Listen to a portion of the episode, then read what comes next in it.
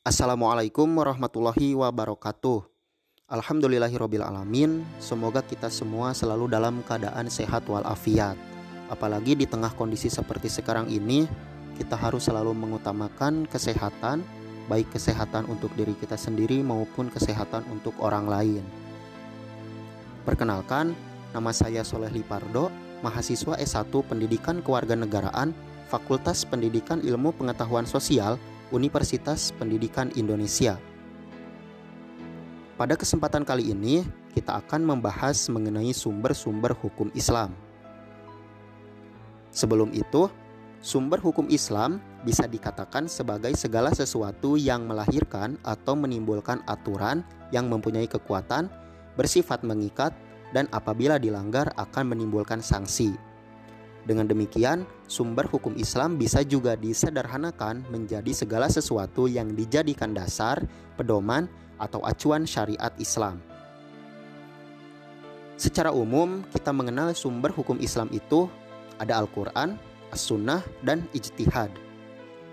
Untuk yang pertama, kita bahas bersama-sama terlebih dahulu mengenai Al-Quran.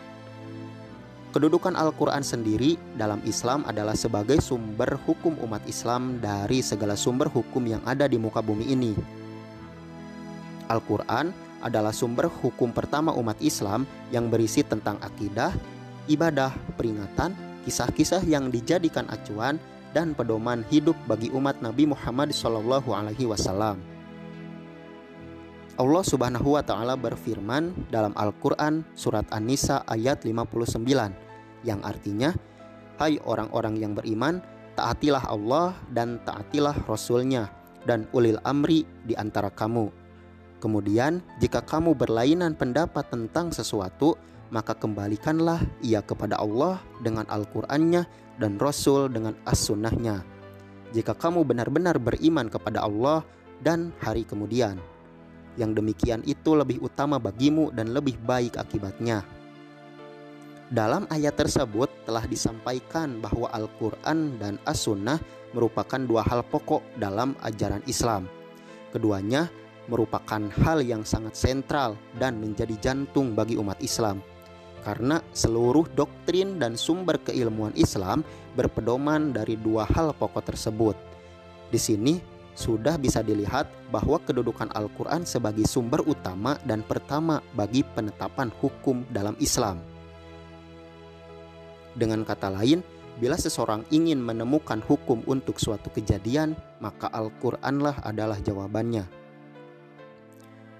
Untuk yang selanjutnya ialah As-Sunnah atau Al-Hadis yang merupakan sumber hukum ajaran Islam kedua setelah Al-Quran As-Sunnah ini juga berperan sangat penting dan strategis dalam kajian-kajian keislaman.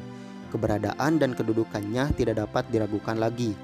As-Sunnah dari segi etimologi adalah perbuatan yang semula belum pernah dilakukan, kemudian diikuti oleh orang yang lebih baik, baik itu perbuatan terpuji maupun tercela.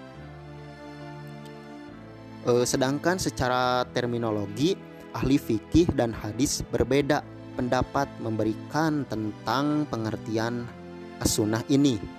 Menurut para ahli hadis, as-sunnah sama dengan hadis, yaitu suatu yang dinisbahkan oleh Rasulullah Shallallahu Alaihi Wasallam, baik perkataan, perbuatan maupun sikap beliau tentang suatu peristiwa. Namun, para ahli fikih memiliki makna as-sunnah ini dengan pengertian suatu perbuatan yang jika dikerjakan mendapat pahala, tetapi jika ditinggalkan tidak mendapat dosa.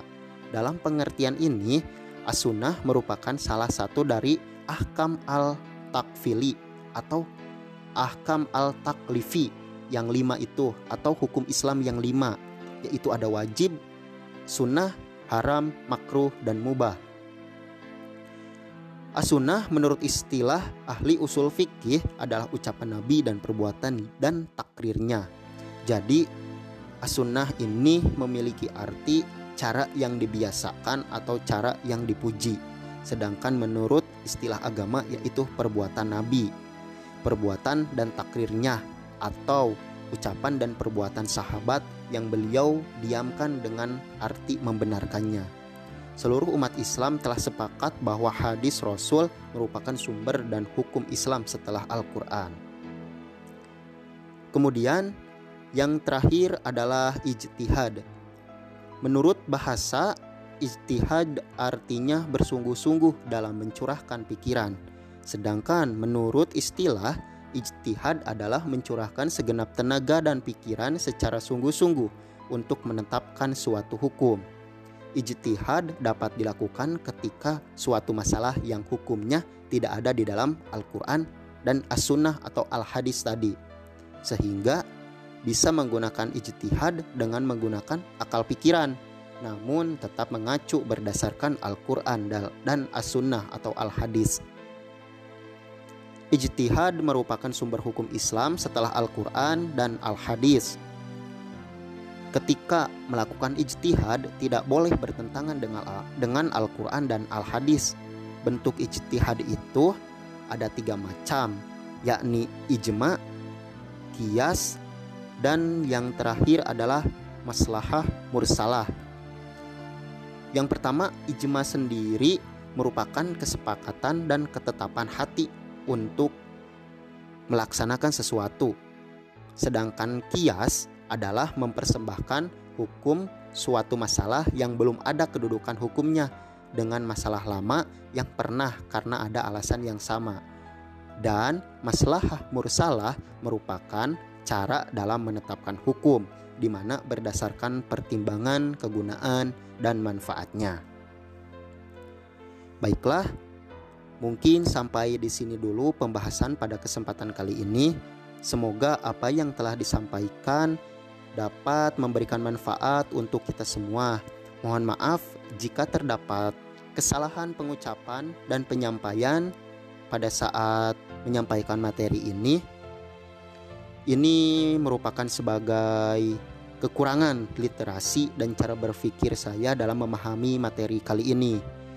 Untuk itu, saya berterima kasih banyak kepada semuanya. Sekian, wabillahi taufik wal hidayah. Wassalamualaikum warahmatullahi wabarakatuh.